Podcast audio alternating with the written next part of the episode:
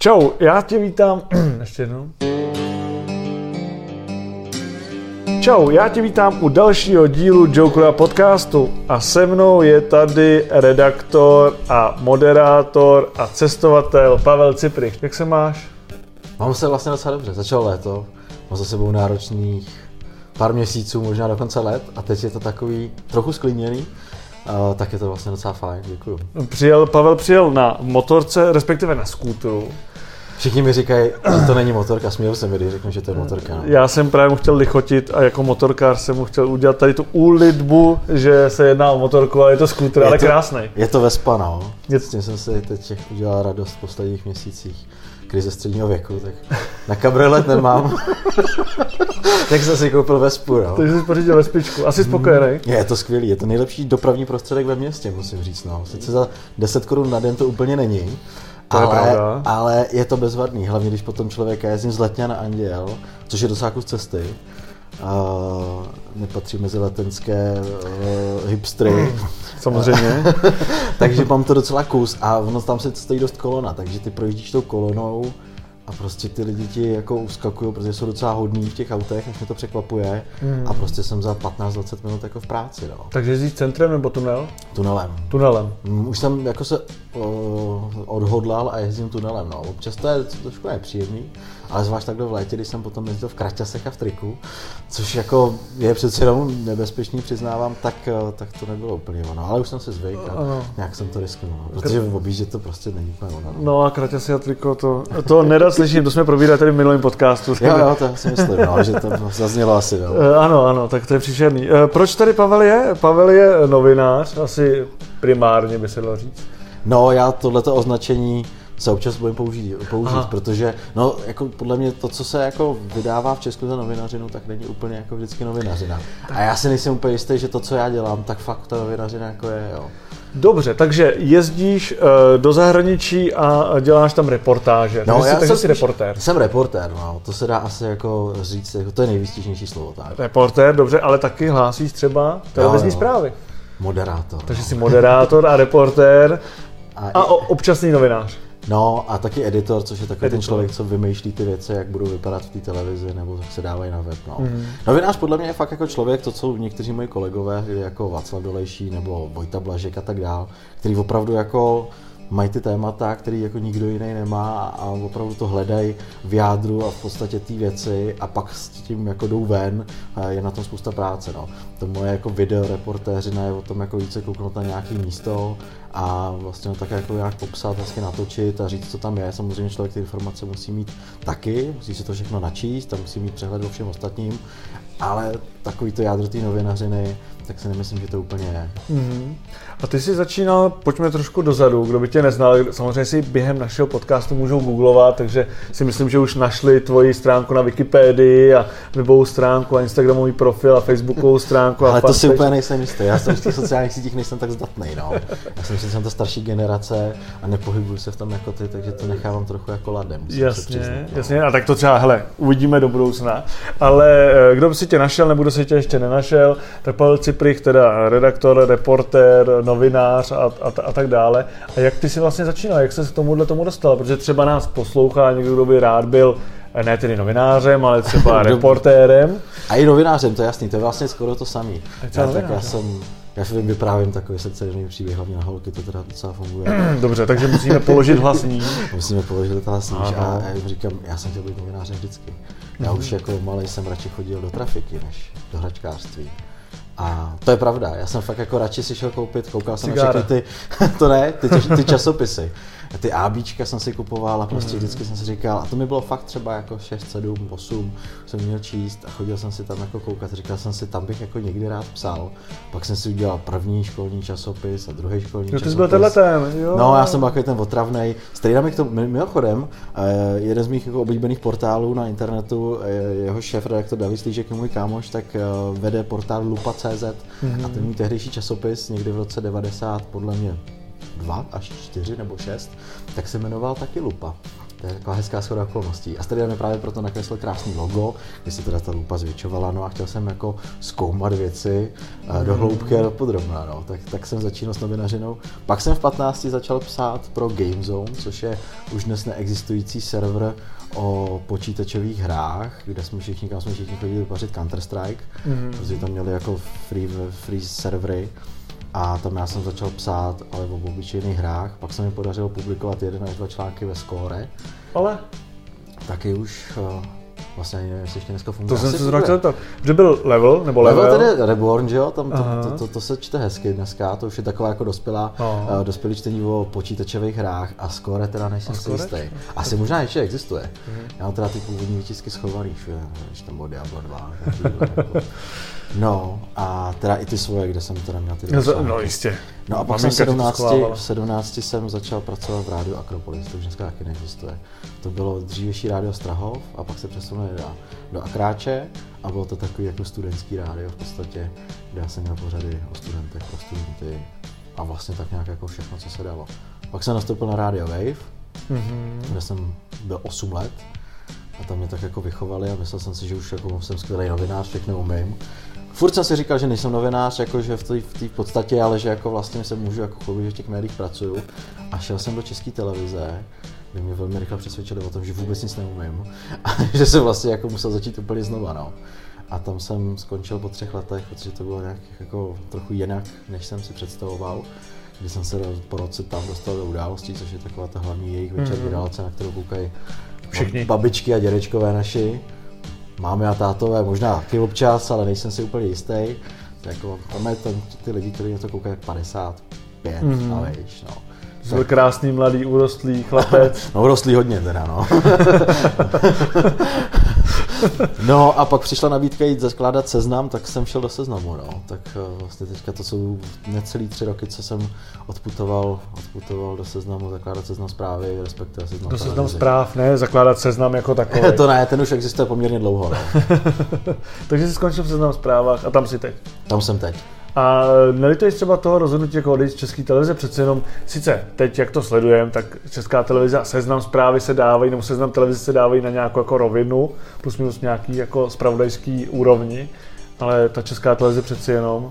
Jako když jsme ze začátku, jako rozdíl mezi, teď už tolik ne, ale ze začátku, jak jako fungovala česká televize, mm-hmm. tak vám všichni víceméně otvírali dveře. Nebylo, jako vyprávěly se příhody, kde jako začali grilovat prasata kvůli vám 90. Ale... letech, že přijela česká televize, že to byla fakt sláva.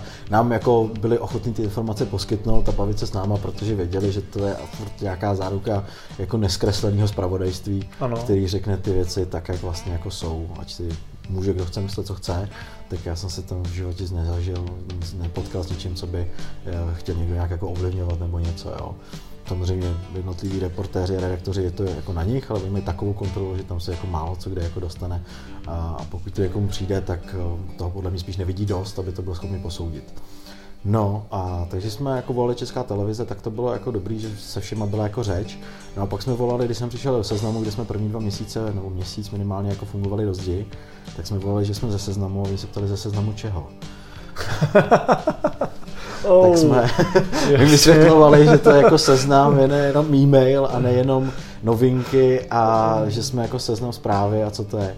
No každopádně nelituju, protože ta tvůrčí svoboda prostě v té české televizi nebyla, no, mm. jako z logických důvodů, protože ona má určitý parametry, které musí plnit a my jsme byli jako, a furt jsme taková jako jednotka nadšených jako lidí, která to dělá trochu jinak a dělá si to hodně pro sebe, a protože už mají ty zkušenosti a chtějí to jasně, jako jasně. posouvat a ukazovat trochu jinak, že to i dají dělat jinak, tak uh, se znám mám dává takovou tvůrčí svobodu, že se to jen tak jako nevidí. No. Mm, mm.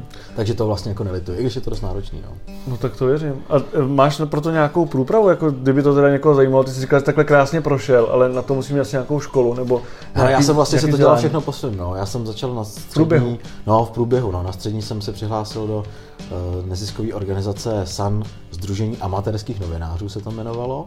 My jsme to potom zkrátili na SAN Združení novinářů, protože tam to amatérský všechny jako uh, mátlo, ano. že jsme nejsme byli amatéři jako amatérismus, ale že jsme byli amatéři, jsme neměli žádný peníze tak tam mě vlastně jako lidi o něco starší učili dělat novinařinu, jak se dělá zpráva, jak se dělá rozhovor. A A já jsem tam potom sám v té organizaci zůstal, vedl jsem ji a zase se takhle jsme vychovávali mladší a mladší. No takže tam byl nějaký základ jako toho, jak to vlastně dělat. Samozřejmě člověk čte ty články, přemýšlí nad tím a potom hlasová průprava přišla hlavně s Rádiem Wave, kde jsme měli teda jako hlasový školení, každý týden bylo potřeba na ně chodit, dostával tam člověk čočku. No každopádně si nemyslím, že člověk musí být novinář jako vystudovaný. Já jsem tu žurnalistiku třeba nikdy nedokončil. I loni jsem se přihlásil znova do prvního ročníku, byl jsem na přijímacích testech, tam mi Václav Moravec podává papír s testem, říká, co vy tady děláte? Říkám, no já se hlásím zase do prváku. A přijde další, který to vybírá, uh, pan doktor Křeček, říká, vy už jste u nás studoval, ne? Říkám, no ale nedostudoval, víte, pane doktore. Takže jsem vyplnil ty testy s těma 22 ano. letýma dětskama ve svých 30 v tu dobu jedna letech nebo 30. Mnozí tě třeba poznávali? No, jo, to se taky stalo, no. že říká, že už pracuješ, víš, no, pracuji. Že jsi spletou, ano, s panem profesorem. No, uh, tak jsem normálně takhle pokorně šel na testy, přihlásil jsem se do prváku, dostal jsem se tam a začal jsem studovat a potom přišla právě televize seznam a té práce bylo tolik, že jsem to ani na podruhý nedostudoval, protože při prvním pokusu jsem šel pracovat do české televize, no. Aha. A to, to bylo, bylo těch 25, 26 nějak, nějak už to jako nešlo dál kloubit s prací. Takže tak. Takže já mám oficiálně vystudovanou BC z historie. Uh, historická témata nedělám. Teď jsem zklamal jednoho z našich jako elevů v seznamu, kde říkal, že studuje historii, že bych rád dělal historická témata, tak jsem utnul, že teda tomu je úplně k Takže děláme novinařinu, neděláme prostě jako publicistiku historickou uh, a že to jde psát pro, pro nějaký jako odborný časopis, Jasně. tak byl z toho chudák trochu smutný, ale jako není to žurnalistika potřeba, no, je potřeba nějaký jako zápal, schopnost pochopit text a mít odhodlání hodně pracovat. No. Protože to je dřina. Je to řehole. Dá se to naučit.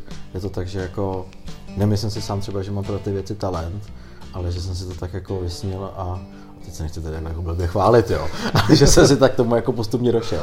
A ale že potom jako jsou tady jako potom talentovanější kolegové, kteří mm. jako na nich je to víc poznat, no, že to jako mají víc v sobě. Jo. Že je to jako o té dřině a když je tam ten talent, tak je to lepší, ale dá se to tam dostat i, i tou prací. Aha. A myslíš si, že je to třeba důležitý pro nějakým způsobem pro ty lidi eh, jako znát, teda ty moderátory, že na základě toho potom, nebo novináře, nebo reportéry, že na základě toho třeba těm zprávám, nebo tomu, co, co ty říkáš, tak přidávají nějakou hodnotu. Mají to třeba často herci, třeba hmm. to, co řekne Marek Eben, tak je jasně jednoznačně jako pravda. Jasně. Tak jestli to mají takhle novináři? Uh, já si tím nejsem jako jistý, no.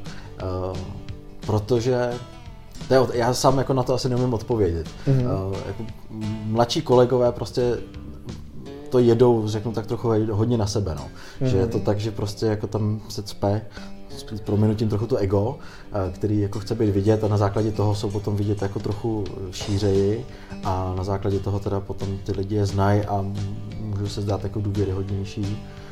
Já si úplně jako a staromilsky spíš myslím, že to tak úplně nemá být, že novinář má být ten prostředník a že to hmm. na něm nemá jako stát že on by měl být ten člověk, který vede tu diskuzi, směřuje ji, pokládá dobré otázky, ale neměl by být v tom rozhovoru ta osobnost, která je ten lídr. Mm-hmm. Že by měl jako sice toho respondenta, když už se bavíme většinou o těch rozhovorech, že v tomhle to je přece jenom jako... Když jsme v podcastu, pojďme si bavit o rozhovoru. Přesně tak, jo, že uh, je to tak, že tady ta osoba, ten, ten, ten, ta figura většinou výrazného novináře bývá v těch rozhovorech, nebo moderátora, a, a nejsem si vždycky jistý, že to je prostě dobře. No. U nás to trochu jako nastavil Martin Veselovský, který je jako skvělý, ale on je sám a neměl by si myslím, že to dovolovat vlastně nikdo další a všichni tak trochu chtějí kopírovat, Aha. že tak jako rejpu do svých novinářských kolegů. A, a, já bych samozřejmě rád byl taky samozřejmě jako on, protože on je opravdu jako vynikající, ale nikdy jim nebudu a tudíž by se podle mě to nemělo jako replikovat nikde dál. Jo. A spousta lidí prostě tady na ten styl krátkých, úderných, jednoduchých otázek jako najela, ale prostě nejsem Martin Veselovský.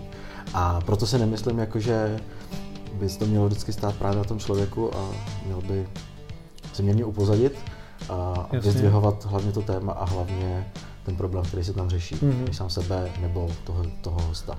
Tak pak je otázka, já vím, že to zase zabrousíme třeba k těm televizním zprávám, pak je otázka, jestli se staneš jako Lucí Borhiovou a Rayem Korantegem, který vlastně jsou braný lidma a nemyslel ve skutečnosti je, že jenom prostě čtou ten text v 19, 15 nebo 1930, nevím kolik jsou. Já taky sám nevím, někdy tehdy jsou, uh, no tak jako Nova na tom cíleně tohle to stavila od 90. let, že jako jejich, jejich jsou krásní, jsou, krásní, jsou to hvězdy opálení. především a tak.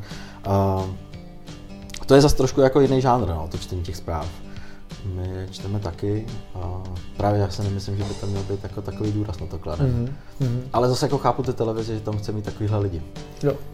Ale že potom vlastně se stává z nějakých těch, dejme tomu, známějších novinářů nebo reportérů, tak se pak stanou vlastně celebrity osobnosti, které třeba můžou vstoupit do politiky, jako třeba Radek Jon, Jasně. nebo třeba Komárek. Nebo třeba Martin Komárek. Ano, no. Martin Komárek. Tak jestli se to vlastně tu důvěryhodnost, kterou ty získáváš, asi nějakou pravděpodobně máš, protože předkládáš nějaké informace, nějaké jako zprávy, tak vlastně tímhle tím můžeš naopak získat. Někdo to může zneužít nebo využít v politice, někdo nějakých jiných věcech. Asi jo, asi si myslím, že rozhodně můžeš jako získávat. No, hlavně získáváš jako větší povědomí sám o sobě, když jsi teda ty ten člověk, který je takhle jako vidět a uh, potom ty, tě, ty lidi tě určitě jako uh, líp berou, protože o tobě mají větší přehled, že jako dokážou, hmm. jako vědí, co děláš, eh, vědí, že jsi už někdy komunikoval jako nějaký ta, takovýhle téma, tady tím způsobem, tudíž jako už ti příště spíš důvěřujou a rozšiřují potom to, to povědomí o tobě dál. To si hmm. myslím, že 100% může hrát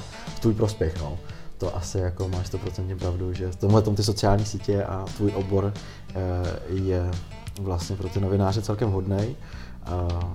Ačkoliv prostě to, já si myslím, že ne vždycky by to tak mělo být zkrátka. Hmm, takže potom se může stát mluvčím nebo namluvit třeba linku metra. Třeba. Takže to je vlastně takový přínos lidstvu. Odkaz, takový testament. Hmm. Je pravda, že ta práce je strašně schizofrení, no, když si to vezmeš jako novinařina a to samý jako marketing a média, nebo marketing všeobecně, že jako dlouho pracuješ na něčem, co jako pak takhle v jeden moment jako zmizí. Přesně tak. A už to jako nikdy nikdo nevidí, neslyší hmm. a nikoho to nezajímá, no. Jo, je to jako tím, jak se ta doba zrychluje a vlastně žijeme opravdu jako opravdu tím okamžikem. Zvlášť jako ještě u těch tištěných médií, že to fakt jako vyšlo, jako starý pravidlo říká, není starší než včerejší noviny, že jo? Přesně tak. Tak to prostě jako všechno šlo do stoupy. Dneska už u nás jako na těch internetech se to dá dohledávat ty věci, taky přece jenom nějakou historii za sebou jako člověk vidí. Mm. Otázka jestli to někdy někdy bude hledat, no. Jo, tak uh, myslím, že teďka stoupá, četl jsem nějaký uh, statistiky o tom, že stoupá přehrátí zpětný třeba z televizí a z různých jako těch bank videobank a tak, takže si myslím, že i zpětně, i samozřejmě ta, ta návštěvnost těch webů z toho Google, že něco vyhledáváš, nevím, jak se zbavit angíny, tak ti je jedno, že to je pět let starý článek. Jasně, no. A tak jako věci se mění, tak pět let starý věci jsme neměli číst, no. Bude principiálně. tak to se dostáváme k nějaký výuce, k nějaký osvětě, který jsem se chtěl dostat taky. Uh, to je to, co pořád, nebo já to čtu a vnímám to okolo sebe, nevím, jestli to řeší jako mimo Prahu, ale je to o tom uh, zjišťovat si nějakým způsobem ty zprávy, ověřovat si uh, ten zdroj, odkud vlastně ty zprávy jsou, mít jich víc a tak. Jak ty to vnímáš? Vidíš nějaký třeba posun, nebo teď se o tom hodně mluví, jestli se to dá jako nějak změnit, nebo jaký máš na to třeba nějaký, nevím, lék? lék na to určitě nemám, no. Mě jako vždycky hrozně mrzí, když tam jako právě lidi štěkají po české televizi, že si jako všechny ty věci vymýšlejí. Hmm. A je to takový hodně palčivý problém dneška, který se ale podle mě kapičku jako posouvá, že jsme trošku jinde, než jsme byli třeba jako loni touhletou dobou. Že už jo. lidi jsou, nepřijde ti? Já mám pocit, že právě, že ty lidi jsou už Já trošku jako tam. opatrnější. Jo. máš to naučený, že se nemáš dostat do role toho, co odpovídá a máš se jenom ptát. Hmm. Základní moderátorská poučka. No tak učil jsem se o těch nejlepších, no, samozřejmě. Takže já mám právě pocit, že ty lidi už jako nejsou ochotní jako konzumovat to všechno na první dobrou, to, co vidějí. No. Což e, znamená, že jako fake weby už by nemuseli mít jako takový dopad, samozřejmě mají pořád jako velký, ale myslím si, že už jako jsou opatrnější, protože přece jenom jako těch informací o tom, že ne každá ta informace, která jako je ve světě, je pravdivá, tak e, už se jim k ním mohla dostat. Čemu vlastně jako chtějí věřit, No to stejně, když jako člověk kouká na ty zprávy, prostě ty, ty, ty události třeba, nebo tu novu, nebo uh, na nás, my zase jako třeba na seznamu, co se týče večerních jako vysílání třeba, tak uh, nemáme zase tak vyhraněný styl. No, když se koukneš na ČT nebo na novou, tak to je prostě jak uh, jako narýsovaný pravítka, nebo linka podle pravítka. Šlape to. Přesně šlape to, oni přesně vědí, kdy mají jakou, jaký dát jako reportáž. Kde mají stát. Kde mají stát, přesně tak. A je to fakt jako vychytený a ono to je jenom takový jako utvrzování se o světě, obrazu světa, který už jako v sobě někde máš. A, a to, co, na co koukáš, tak to tě v tom jenom utvrzuje. Mm-hmm. To znamená, že když každá reportáž české televize nebo každá druhá začíná, že eh, pan Vomáčka dostal jako 900 korun důchodu, příští rok, že dostane a že má radost, protože má teďka důchod 12 tisíc, ale on 9 tisíc zaplatí za nájem, eh, tak to je přesně jako pro ty lidi, ty konzumenty, to hmm. ono, že oni se v tom jako zalídnou. Já jsem mimochodem, že teda odskakuju od tvýho tématu. No mě pak zase prosím to zpátky. Jo. Já jsem tohle, tady jsem byl v Český, tak tam byla právě poučka jako, no poučka, hodně se to tam vyžadovalo. Tady ty příběhy, HBL, jsme mi říkali, hmm hluboké lidské příběhy na začátek. Právě, kdy se ten člověk jako může stotožnit, tudíž jako když dostali mm, matky nebo rodiny dostali třeba přidáno na svoje děti, Jasně. tak jako reportáž musela začínat tím, že máš rodinu, která má tři děti, koukáš na dětičky hrající si na písečku a pak ti maminka řekne nebo tatínek, je super, že dostaneme trochu víc jako peněz na děti. Já to trochu zlehčuju, ale v podstatě ten princip jako takhle stojí. No, bylo hrozný problém, když jsme to tam neměli, já jsem to trochu jako tehdy bojkotoval, a teďka s odstupem času, kdy jsem jako v roli těch editorů, kteří tu práci zadávají a kontrolují a mají vydat ten výsledek jako v podobě těch večerních zpráv ekonomických v tom mém případě, tak jsem to začal chápat, no. Že jako ono je to občas potřeba prostě jako ten problém jako zjednodušit až na takovouhle jako uh, jednoduchou rovnici, kdy já jsem rodina, vidím další rodinu, tudíž jako chápu, co se tam děje a co to pro mě znamená, mm-hmm. tak uh, teď tomu jako zpětně trochu rozumím a uh, už ty svoje šéfy jako beru trochu na milost, nikoli na praný tak jak jsem je bral jako dřív, no, že jsem jako samozřejmě máchal rukama, že jsme česká televize, proč bychom měli dělat takovýhle blbosti. Takže teď to vidím trochu jinak. Tak my tomu reklamně říkáme teleshopping efekt. Jo. Prostě znáte to také? Jasně. Bolavá záda a tak dále. Jo, jo. Teď už nemusíte. Teď už nemusíte, to je přesně ono. No. Že to asi tak jako vlastně pojmenuješ ten problém, ty lidi se v tom můžou najít, zlídnout a pak vlastně ti znáš eh, ten příběh ukážeš odvyprávět. Jo, no. Takže, abych se zpátky vrátil k původní myšlence, mm-hmm. abych to zase jako se schrnul zpátky, eh, že ty zprávy jsou tak jako hezky nalinkovaný a ty lidi jako se v tom zhlížejí a utvrzují se ve svém pohledu na svět, a tak proto čtou potom ty sputníky a, a, a aeronety a tady ty jako mm. věci. Ale myslím si, že jako už právě ty, ty bublinky se trochu jako rozbourávají ze všech stran, že k ním se dostává to, že prostě aeronet je fake news v server, stejně tak jako Sputnik a že není potřeba úplně tomu tak jako všemu věřit. Hmm. Hmm. A jak k tomu přistupovat k těm lidem, jako vlastně bude to těžké. Myslím, že na to žádný recept není. No. Já myslím, že to je jako vzdělaná společnost, která jako teprve tehdy jako, uh, dokáže tady těm jako věcem líp čelit.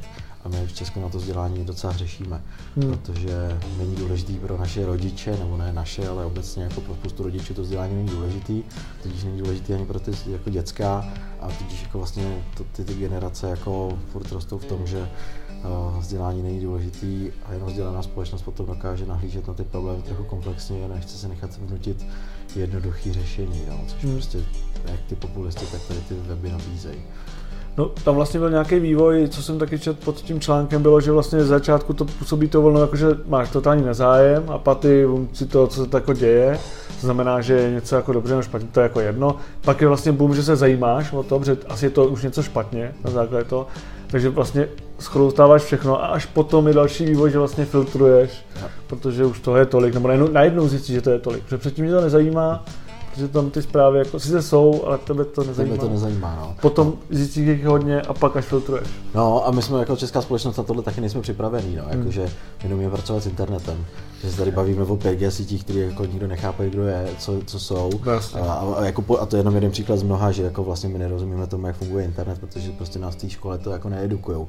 já to, že to vzdělání pro nás není důležité, tak ty školy jako, i když to je, nechci samozřejmě jako takhle hanit, jo, ale jako furt tam vím, že tam jako ten drive úplně jako v tomhle tom není, aby se edukovalo jako práci s informacemi a pochopení textu a vím, že v těch jako výsledcích těch PISA testů takzvaných jako nedopadáme vůbec jako dobře, mm-hmm. což jsou právě mezinárodní testy na, na poměření pochopení textu a tak dál, tak v tomhle tam jako Česko dost zaostává a zhoršuje se v průběhu let, tak je to vlastně trochu špatně a potom je jednoduchý s těma lidma takhle manipulovat a nechat jim jako číst takovýhle bláboly, který oni potom jako věří, no, protože hmm.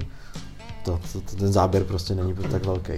No tak hlavně ta asi míra té dezinformace potom může být vlastně fatální. V případě voleb a, a referent a další věcí. To jsme viděli v Americe, vidíme to jako spoustu. No. A ty lidi, kteří to dělají, že to bylo super článek ve Wiredu třeba, kde jako se vydali, to byli kluci u těch amerických voleb, kteří měli právě takovýhle fake news weby, ty na tom vydělávali prachy, oni si to vlastně nešlo, jo, jako, že jo, a tak myslím, že v Rumunsku někde jako většina z nich se dělá, to byly jako 17 letý kluci, kteří na tom vařili jako desítky tisíc dolarů jako měsíčně.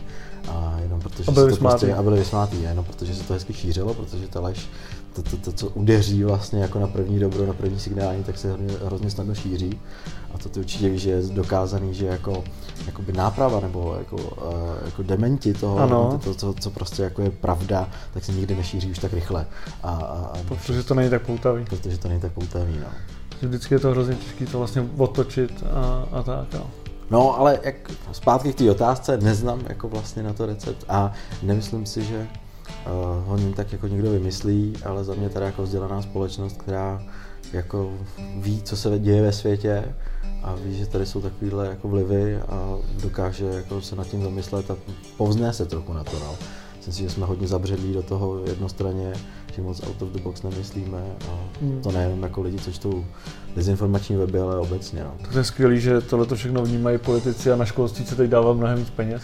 Dává se, no, ale nemyslím si, že to bude mít takový jako efekt. No, to asi... Ono za tolik, jako o tolik víc tam těch prachů podle mě není, no. Mm-hmm. Nějaký tam jsou navíc, mm-hmm. ale zase ne jako tolik, no, protože vysoké školství jako je špatně, že nastavený, moc se nemluví o tom středním tam jsme jako teďka všichni chtěli spát do učňovských oborů, zjišťujeme vlastně, že to učení jako zase takovou zaměstnanost jako dobrou nemají, že lidi se vysokýma školama jsou mnohem jako líp zaměstnatelní, i když mají ty hloupý humanitní obory, že jo, mm. tak uh, zatím jako ta koncepce tady úplně není, no, každá vláda ji trochu blbě změní vždycky, nebo blbě jako, že to mění, takhle to myslím, tak uh, to ještě bude potřebovat nějaký vývoj. Hmm. Poslední věc, kterou jsem se tě chtěl zeptat, je ohledně uh, technologií, který, kterým ty se vlastně věnuješ.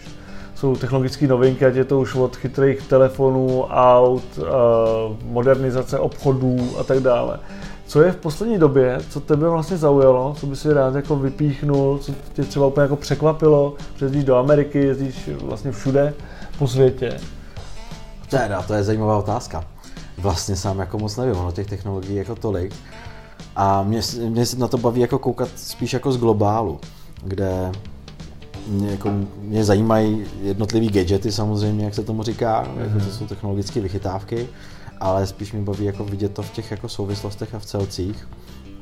A uh, no, v tomhle případě mě asi jako fakt jako překvapil a dost fascinoval Amazon Go Shop, Amazon Go Shop, takže kdo chcete, můžete googlovat. Můžete ale googlovat. Pa- Pavel bude, eh, nebo seznamovat, ale Pavel bude vysvětlovat, co to je. To je nejchytřejší obchod, nebo dost chytrý obchod, který je asi 10 po Spojených státech. Udělal se Amazon, který to staví na svých cloudových službách který ovládají vlastně celý svět. Takže jsou jenom v Americe zatím? Zatím jsou v Americe. myslím si, že expanze do Evropy se zatím jako neplánuje, oni to hmm. dlouho zkoušeli. No a je to vlastně úplně jako revoluční obchod v tom, že tam prostě jako člověk přijde, jenom si u telefonu, jenom si vlastně u takových dvířek pípne uh, QR kódem, že to je on, kdo vchází dovnitř, že pak ten telefon schová, um, vezme si, co z toho obchodu chce a zase úplně stejně jednoduše jako odejde. A už nikde nic nepípá, jenom prostě jako si nabere bagetu, pití, cokoliv jako si vzpomene a prostě jako zmizí. A můžeš to dát do svého batohu? A můžeš normálně.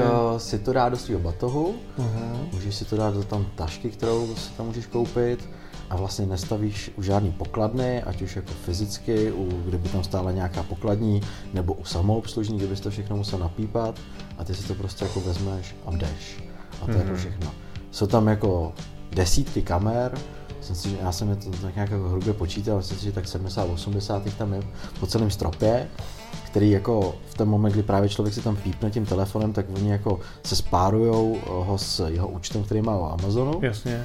A ví, kdo je, kde se v tom obchodě pohybuje a zároveň jsou v těch regálech nějaký váhový čidla, který jako chápu, že on si vzal prostě tenhle ten sandwich a, že se, a ty kamery právě vědí, že to je on a že se ho odnáší. A mm-hmm. v ten mhm. moment jako člověk si to odnese a automaticky za to, co si odnese, mu strhnou peníze z účtu. Že, Aha. Kterou, má tam kartu to je jako všechno. A když si to rozmyslíš? Můžeš to vrátit, já jsem tam jako uh, bloumal asi tři čtvrtě hodiny, když jsem tam šel. Ty jako... jsi to teda vyzkoušel? Já jsem to zkoušel. Ano. Já jsem to zkoušel, prostě se tam kouknout a natočit. Byl jsem tam po druhý, když jsem tam byl před dvěma lety, tak mě nepustili dovnitř. Ale... To byla nejhorší reportáž všech dob, když jsem tam jako nakráčel s tím telefonem a oni řekli vypadni, tak jsem stál jako před tím eh, obchodem a říkal jsem, tak kdybych byl vevnitř, tak to funguje takhle. Takže to se mi podařilo natočit to ve skutečnosti. A uh, byl jsem tam a natočil jsem to a je to prostě hrozně chytrý a teda ten obchod o tobě musí vědět úplně všechno. Je to, mm-hmm. podle mě nebezpečný ale je to hrozně jako zajímavý. A pro mě, ty se ptal na to, jestli to můžeš vrátit. Já jsem tam právě byl asi 40 minut, bral jsem si ty věci různě sem a tam a vracel jsem je zpátky a napočítalo mi to nakonec i po těch 40 minutách přesně to, co jsem si odnes. Trvalo to dlouho, já jsem tam potom se ještě vrátil, abych si opravdu něco nakoupil, protože tam jsem točil na kameru a, a bylo to spíš jako na efekt, abych si tam jako něco vybral. Tak když jsem se tam jako vrátil a vzal jsem si fakt jenom tu bagetu a pití a odešel jsem, tak mi ten účet přišel asi za 5, možná 10 minut. Mm-hmm. A tím, jak jsem se tam pohyboval těch 40 40 asi zhruba, dejme tomu, a bral jsem spoustu věcí do rukou, zase jsem vracel, vracel, tak to trvalo snad půl den nebo skoro celý den, než mi to jako... to vyhodnotili. No, a vyhodnotili to správně. A člověk to pak může reklamovat, může si asi prohlídnout ty kamerové záznamy a v ten moment asi, kdyby mu to napočítalo něco, co nemá, a tak by to asi mohli uměli spravit. No. Hmm. Takže si myslíš, že tohle je budoucnost? Nakupování? No, jako nakupování, jako teďka jsem nad tím spoustukrát přemýšlel, že když člověk jako jde, tak se tím nechce zdržovat. No. Že jako furt jako fyzicky nakupovat asi budeme chodit, protože sice spousta rozvozových jako služeb je skvělých, ale jako by ta možnost jít si nakoupit, kdy chci přesně já a nebejt jako doma v určenou hodinu je pro mě jako naprosto převažující. Hmm. Možná to je osahat pro Můžeš si to přesně prohlídnout. Ano, prohlídneš si, co chceš, prohlídneš si to, vezmeš si, co chceš, osaháš si to a pak jako odejdeš. No a u mě teda hraje u těch rozvozových to, že já prostě jako nevím, jestli přijdu domů v 7, v 8 nebo v 9 hmm. a stejně tak, jako kdybych jako si to nechal převést v neděli večer, tak si někde zdržím na chalupě o hoďku díl a nechci spěchat domů, že mi tam převezou nákup. Jo. Jasně. Takže v tomhle tom si nemyslím, že to jako je, je to super samozřejmě. Naše rozvozové služby, které fungují jako jedny z nejlíp na světě vůbec, tak uh, to je jako hezký a myslím si, že to budoucnost toho nakupování ještě trochu jako, jako někde jinde. No. no a co mě fascinuje, jsou různé jako, jako pomůcky na zdraví. Jakože myslím si, že budeme za chvilku poměrně dobře monitorovaný a ta medicína nás bude léčit ještě líp než teď. Už teď to velmi dobře dělá, ale uh-huh. myslím si, že to bude a zrovna dneska jsem viděl ve Wiredu něco, že dokážou trackovat špatný mozkový buňky a když má člověk Alzheimerovou nemoc a pomocí jako snad chytrého telefonu to se to jako nastavuje impulzy, které potom jako do toho mozku jdou, a tak aby prostě ta nemoc jako nebyla, se tak neprojevovala jednoduše. Mm. A tak dále, toho jako bude spousta.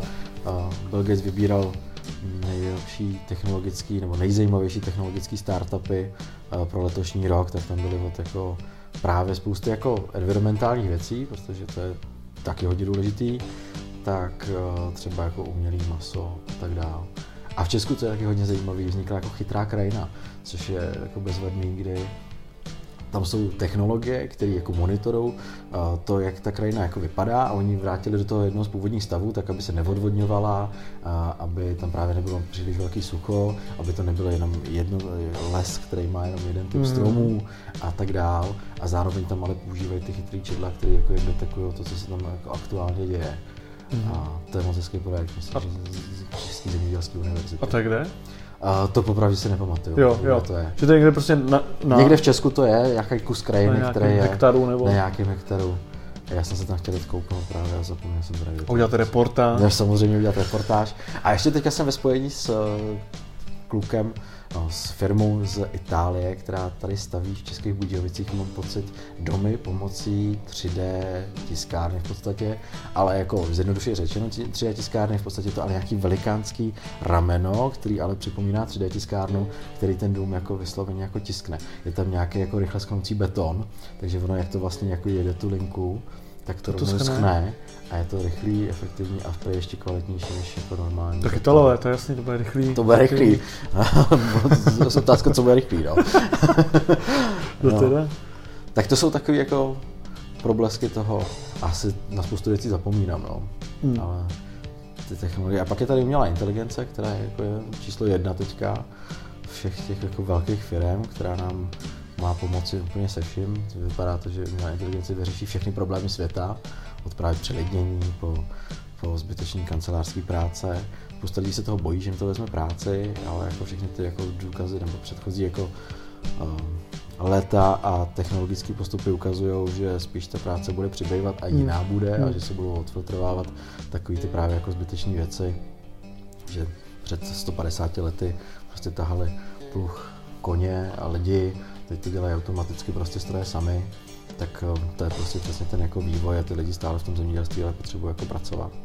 Tak eh, to je umělá inteligence, kterou je potřeba jako sledovat, protože bude měnit jako svět. Trošku to dělá, ale zatím ještě úplně ne. Jež to je krásný. To je, já myslím, že to je krásný konec, takže umělá inteligence je potřeba to sledovat, protože bude měnit svět. To bude jako motor. To je moudro na závěr. Moudro na závěr.